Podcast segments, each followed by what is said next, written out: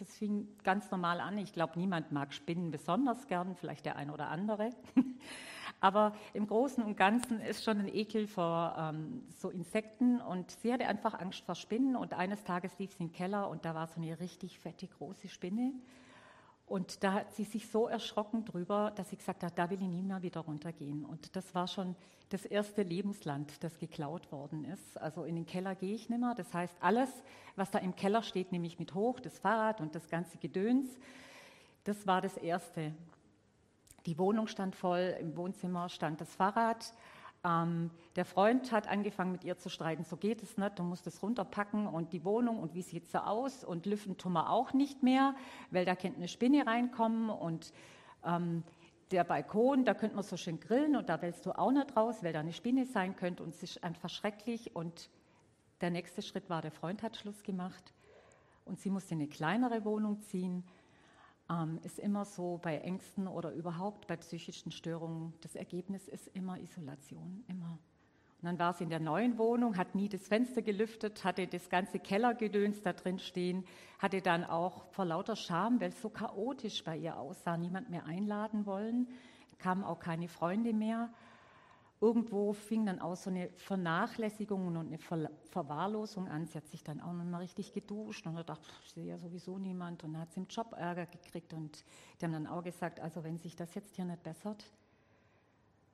Und dann ist sie in der Beratung aufgeschlagen. Und da sehen wir, was Ängste mit uns machen. Und eigentlich die Ursache ist so ein kleines Vieh, das eigentlich mehr Angst hat vor uns und wie uns das Leben rauben kann. Und das ist es ja, dass Angst uns Stück für Stück unser Lebenslang klaut und wir zum Schluss nur noch auf so einer kleinen Insel mit einer Palme sitzen und drumherum das weite große Salzwasser, wo kein Leben ist.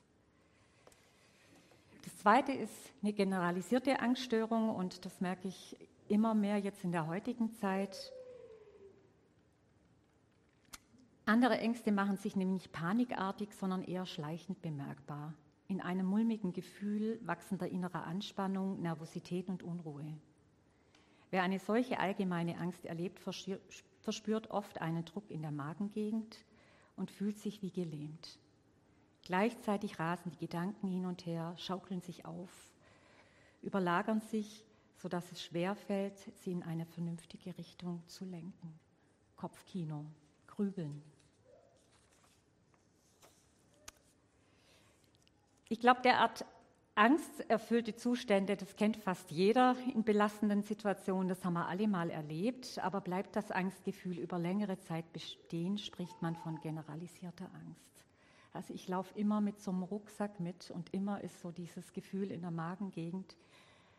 Sie ist meist Ausdruck einer ernsten Angststörung, vor allem auch dann, wenn sie zu sozialer Isolierung führt.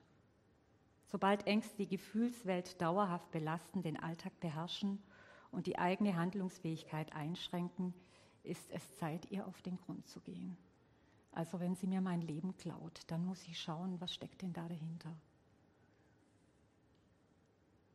Sehr häufig sind krankhafte Ängste mit Depressionen, Zwangsstörungen, Medikamenten und Alkoholmissbrauch bzw. Abhängigkeit von anderen psychischen Erkrankungen verbunden. Da setzt sich dann noch das eine zum anderen auf. Dann kommt aus der Angst eine Depression dazu und dann vielleicht noch ein Zwang und dann nochmal was und nochmal was, Einsamkeit, Verlassenheit, Beziehungsangst. Wann sind denn Ängste krankhaft? Darf man sich ja mal fragen, wann, wann ist es schon nimmer gesund? Also die gesunden Ängste sind gut, die andauernden, die machen was mit mir, die klauen mir das Leben. Ich denke mehr als die Hälfte des Tages über meine Ängste nach. Also ich vergeude meine gute Zeit mit Angst haben. Ich werde durch die Ängste in meiner Lebensqualität und Bewegungsfreiheit erheblich eingeschränkt. Ich gehe nicht mehr in den Keller, ich gehe nicht mehr auf den Balkon, ich gehe nicht mehr in den Wald, ich gehe nicht mehr raus, ich suche keine Freunde mehr auf. Wegen meiner Ängste werde ich immer depressiver, Wegen meiner Ängste hatte ich schon Selbstmordgedanken. Ich bekämpfe meine Ängste oft durch Alkohol, Drogen oder Beruhigungstabletten. Das ist oft auch ein Fazit, das merke ich ganz oft in der Beratung, dass oft einhergeht, weil Alkohol und Drogen entspannen. Es ist einfach so. Es ist ein kurzfristiges Helferlein. Es entspannt, Alkohol entspannt, aber es passieren biochemische Prozesse in meinem Kopf, die die Angst dann noch schlimmer machen. Und der Abbau von Alkohol ist Aufwachstoff und Depressionsstoff. Ich werde noch kranker und noch depressiver. Also es ist ein falsches Helferlein, ein gemeines Helferlein. Was sind denn so die häufigsten Ängste? Das habe ich euch mal mitgebracht, ein Ranking, ähm, wo die meisten Menschen in der Therapie aufschlagen. Also die größte Angst der Menschen ist oder zumindest äh, in der Therapie ist öffentliches Reden. Vor Menschen zu stehen, also Menschenfurcht. Also das ist die meist therapierteste Angst. Dann kommen große Höhen, Ungeziefer, tiefen Wasser, Armut und Geldmangel, Krankheit, Tod, Fliegen, Einsamkeit, Hunde, Autofahren und Fahrstühle.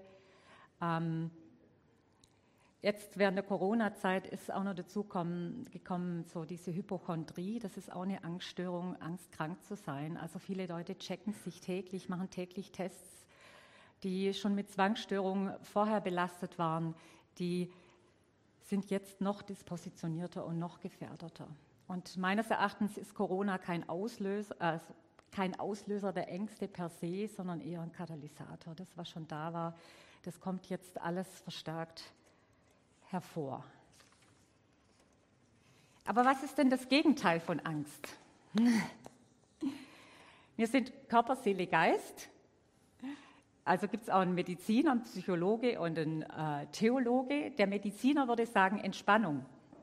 Entspannung ist das Gegenteil von Angst und ich kann nicht entspannt sein und Angst haben. Deswegen sind Entspannungstechniken total wichtig. Wärme, Singen, Chor, Lobpreis, was auch immer da dazugehört. Der Psychologe würde sagen Vertrauen, der Theologe würde sagen Glaube. Aber wo,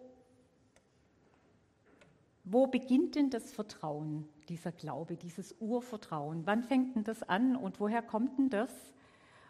Und ursprünglich, ähm, oder was ist das Urvertrauen? Das Urvertrauen ist das ursprüngliche Vertrauen, das ein Kind in einer geborgenen Eltern-Kind-Beziehung gewinnt und es dadurch ein grundsätzliches Vertrauen in andere, sich selbst und das Leben aufbaut. Urvertrauen entwickelt sich im sehr frühen Kindesalter, im ersten Lebensjahr. Also das ist elementar wichtig. Also Kinder im ersten Lebensjahr wegzugehen, geben, also habe ich echt einen Schmerz. Wenn es irgendwie geht, macht's nicht, macht's nicht. Ähm, durch die verlässliche, durchgehaltene, liebende und sorgende Zuwendung der Mutter, der Eltern oder einer Dauerpflegeperson. Es verschafft die innere emotionale Sicherheit, die später zu einem Vertrauen in seine Umgebung und zu Kontakten mit anderen Menschen überhaupt erst befähigt. Urvertrauen ermöglicht angstarme Beziehung mit meinem Gegenüber. Also wenn ich das ganz früh erfahren habe, dann habe ich das gelernt, dann kann ich das schon. Und Urvertrauen ist die Grundlage für Vertrauen in sich selbst, Selbstwertgefühl, Liebensfähigkeit. Ich bin es wert, geliebt zu werden. Ich fühle mich geborgen. Das ist das, was es mit mir macht. Vertrauen in andere, in Partnerschaft, in Gemeinschaft. Ich vertraue dir, wir lieben uns. Ich weiß mich verstanden und angenommen. Vertrauen in das Ganze, in die Welt. Es lohnt sich zu leben. Es lohnt sich zu leben.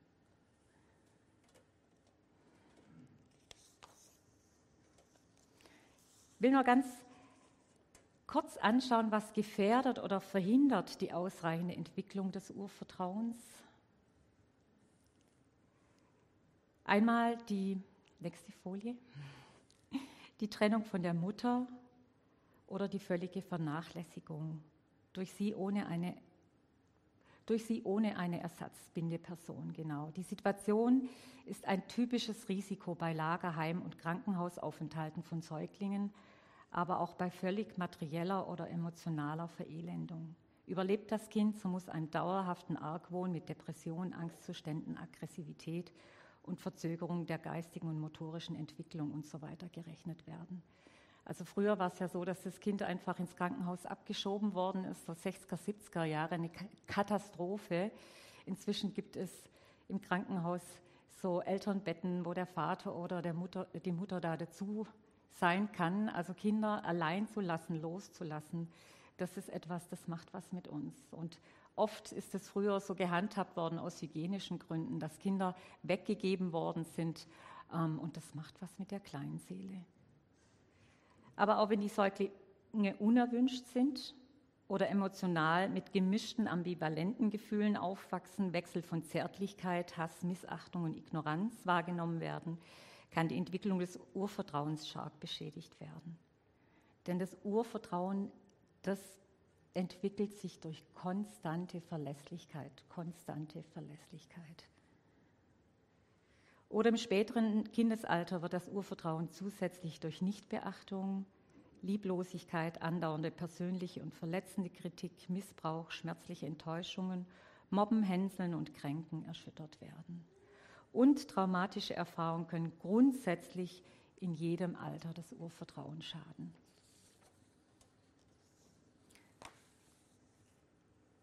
Das Urvertrauen sagt, ich bin grundsätzlich gut.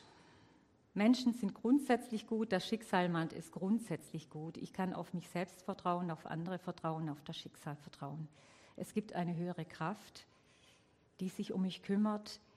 Wer Urvertrauen besitzt, dem geht, der geht gelassener und mutiger durchs Leben.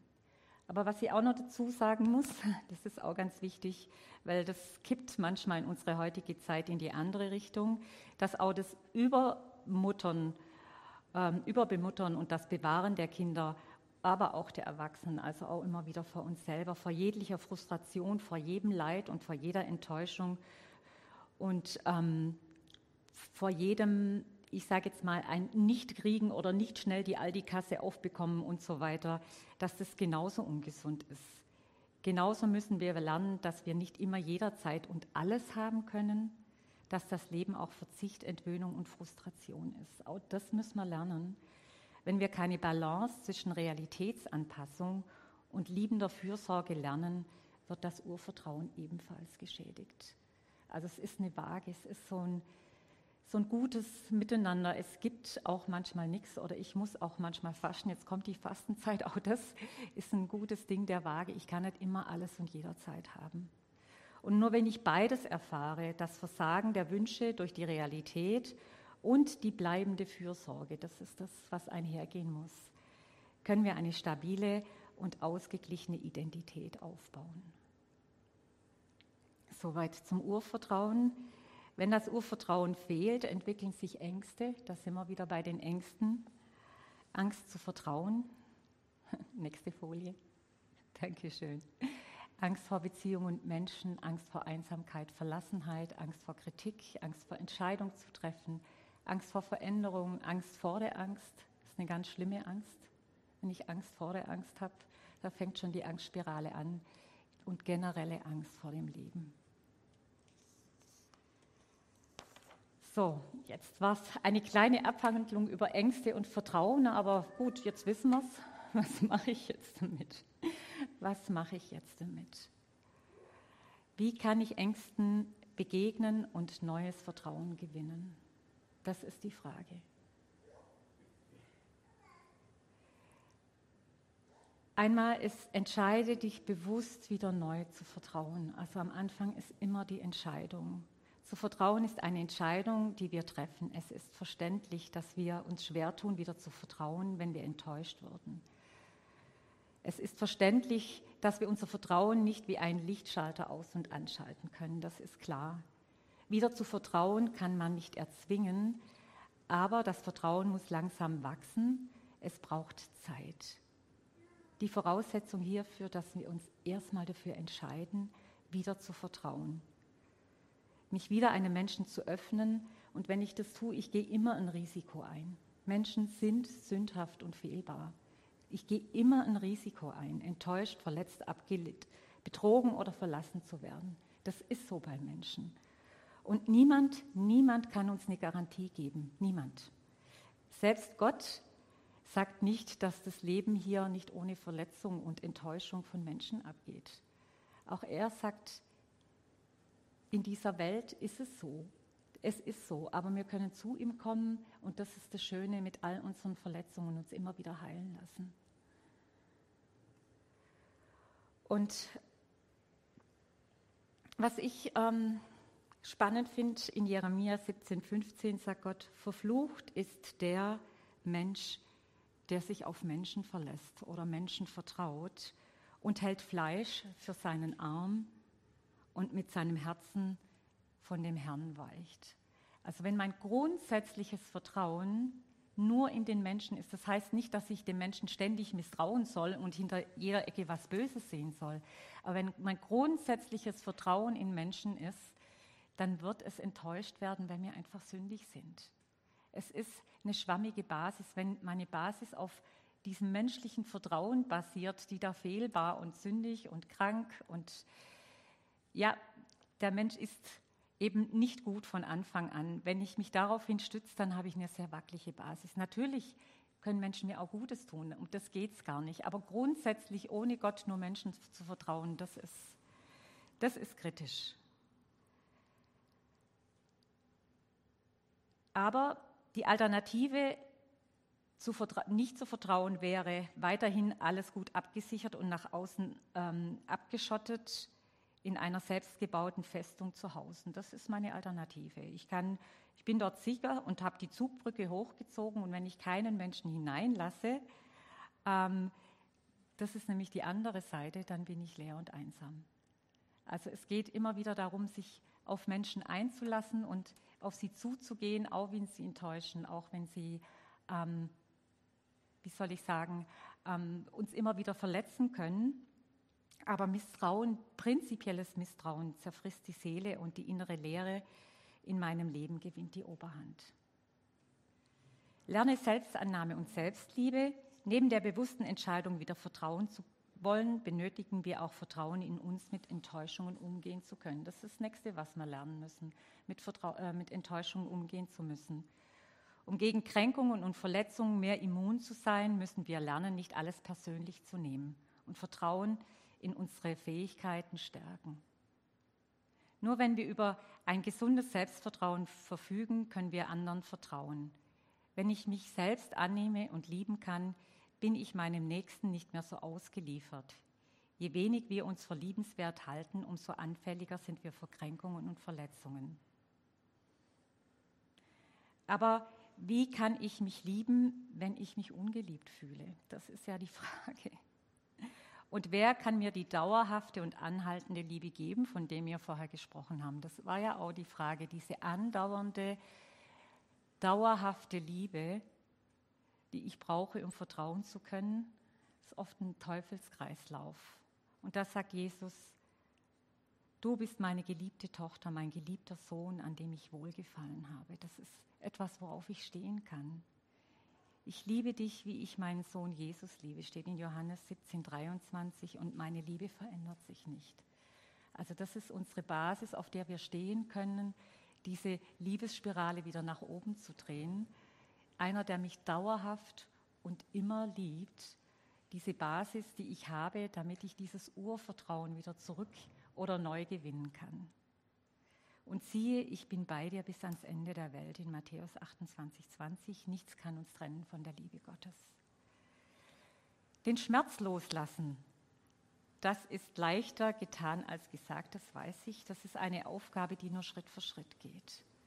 Ich glaube, wer tief enttäuscht und verletzt worden ist, ähm, der macht nicht mal so und sagt, oh, jetzt vergebe ich dir mal kurz. Das ist ein Prozess. Vergebung ist ein Prozess, der seine Zeit braucht und der auch seine Zeit brauchen darf. Aber das Ziel ist, aus der Gebundenheit der Vergangenheit, die sich ja nicht ändert, in die Freiheit der Gegenwart zu kommen. Und der Schlüssel ist die Vergebung. Es ist so. Suche nach neuen Erlebniswerten.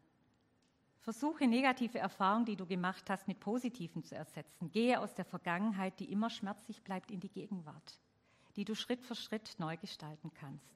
Neue Erlebniswerte schaffen oder wie Viktor Frankl sagt, das ist der Gründer der Logotherapie, heute ist der erste Tag meines restlichen Lebens. Egal wie es war, heute ist der erste Tag meines restlichen Lebens, den ich gestalten kann. Und egal wie alt ich bin und egal was meine Geschichte vorne ran war, ab heute kann es neu werden.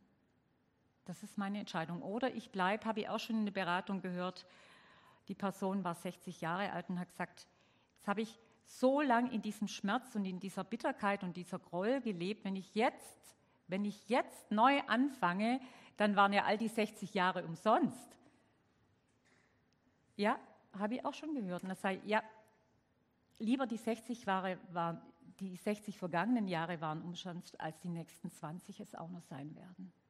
Und heute ist der erste Tag meines restlichen Lebens. Was auch helfen kann, suche Gemeinschaft mit Menschen, die vertrauen können. Spontan zu vertrauen ist genauso schwer wie spontan herzhaft lachen zu können. Ich kann es nicht produzieren. Aber es ist ansteckend. So wie ich mich von Lachen anstecken, andere, andere anstecken lassen kann, ähm, kann ich in einer Gruppe von äh, einer Gemeinde oder von Menschen, die vertrauen, mich auch anstecken lassen. Menschen, die mich annehmen und mit, mit ihrem Vertrauen tragen, können mir beibringen, wie man Vertrauen wieder leben kann. Sie können mir Vertrauen zusprechen, mich segnen, für mich beten und mich durchtragen. Das ist etwas, ähm, wo ich ein Stück weit am Modell lernen darf und das mir gut tut. Und das auch vielen jetzt gefehlt hat in der Corona-Zeit, wo einfach Gemeinschaft so wenig möglich war. Deswegen sind auch so viele gekippt, weil Gemeinschaft so wenig möglich war. Und, und das ist jetzt meine Schatzkiste, die ich mit euch aufmache, Gott hat eine Antwort auf meine Ängste. Wenn niemand eine Antwort auf meine Ängste hat, Gott hat auf alle meine Ängste eine Antwort. Und da habe ich euch was mitgebracht, das kennt ihr bestimmt. Das ist das Wahrzeichen von Immanuel. Also in diesem Falle Grüße an Herbert. Du hast Spuren hinterlassen. Wir haben was von dir gelernt. Genau, dieses Kind in der Hand. Dieses sage ich euch, damit ihr Frieden habt. In der Welt habt ihr Angst. Gott sagt, ja, ihr habt Angst. Das ist ja total tröstlich. Und Gott selber hat es erlebt, er hat Blut und Wasser geschwitzt. Also wie groß muss die Angst, das ist medizinisch möglich, ja. Aber dann muss ich, das muss unerträglich sein, diese Angst, wenn ich Blut schwitze. Aber fürchtet euch nicht, ich habe die Welt überwunden. Und in der Therapie ist das Ziel immer, immer, immer bei Angst konfrontieren. Da gibt es gar keinen Weg raus. Je schneller ich renne, desto größer wird die Angst. Ich muss sie konfrontieren. Und hier sagt er, überwinden ist so ein geistiges Wort vor konfrontieren. Ich habe es schon geschafft. Ich habe es schon geschafft. Ich habe die Welt schon konfrontiert und überwunden. Ich habe es geschafft und nehme dich mit.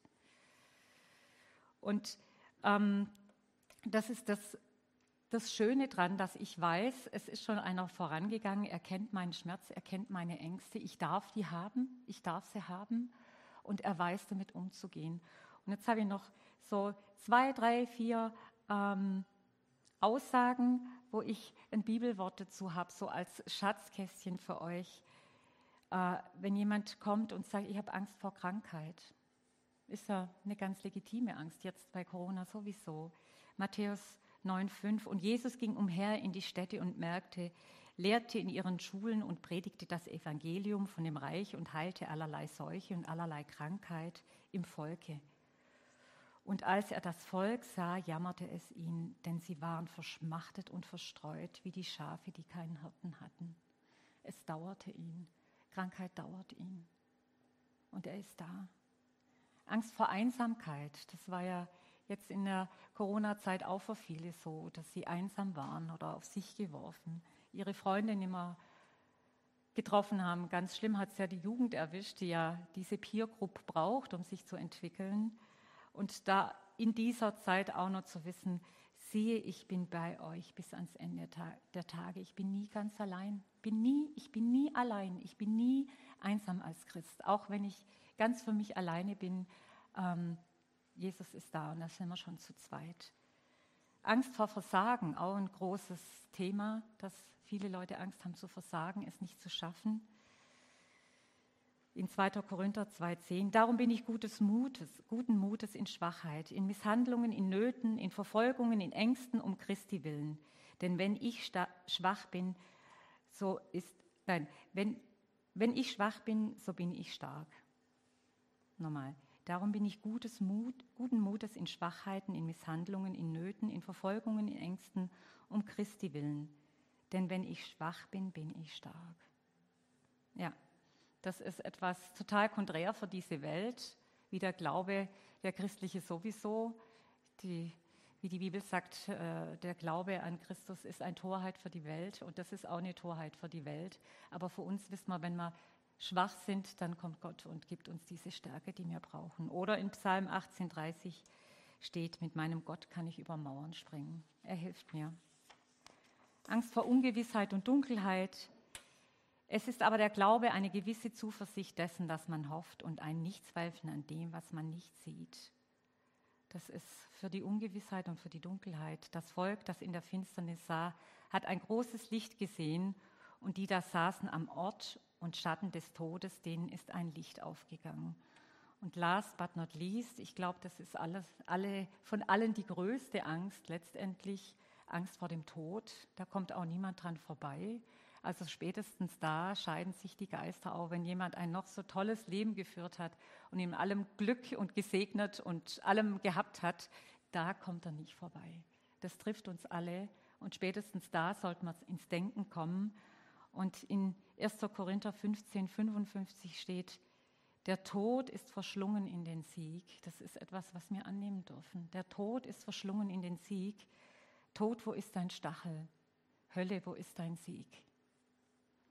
Und in Philippa 1, 21, denn Christus ist mein Leben und mein Sterben und Sterben ist mein Gewinn. Denn Christus ist mein Leben und Sterben ist mein Gewinn, sagt Paulus und das dürfen wir aussagen. Welcher Mensch kann sagen, Sterben ist ein Gewinn? Wer kann das sagen? Wir können es sagen. Oder wie Professor Dietrich von der BTS immer gesagt hat, das Beste kommt noch. Egal, was du durchlebst, egal, wo du stehst, egal, welchen Punkt du gerade hast, das Beste kommt noch. Das dürfen wir Christen einfach wissen. Ja, und ähm, zum Schluss will ich euch einfach nur einen Satz von Franziskus mitgeben, der da sagt, es ist wichtig, Freunde zu haben, denen man vertrauen kann. Ja, das ist für uns wichtig. Aber wesentlich ist es, Vertrauen in den Herrn zu haben, der uns nie enttäuscht. Aber wesentlich, wesentlich ist es, Vertrauen in den Herrn zu haben, der uns nie enttäuscht. Amen.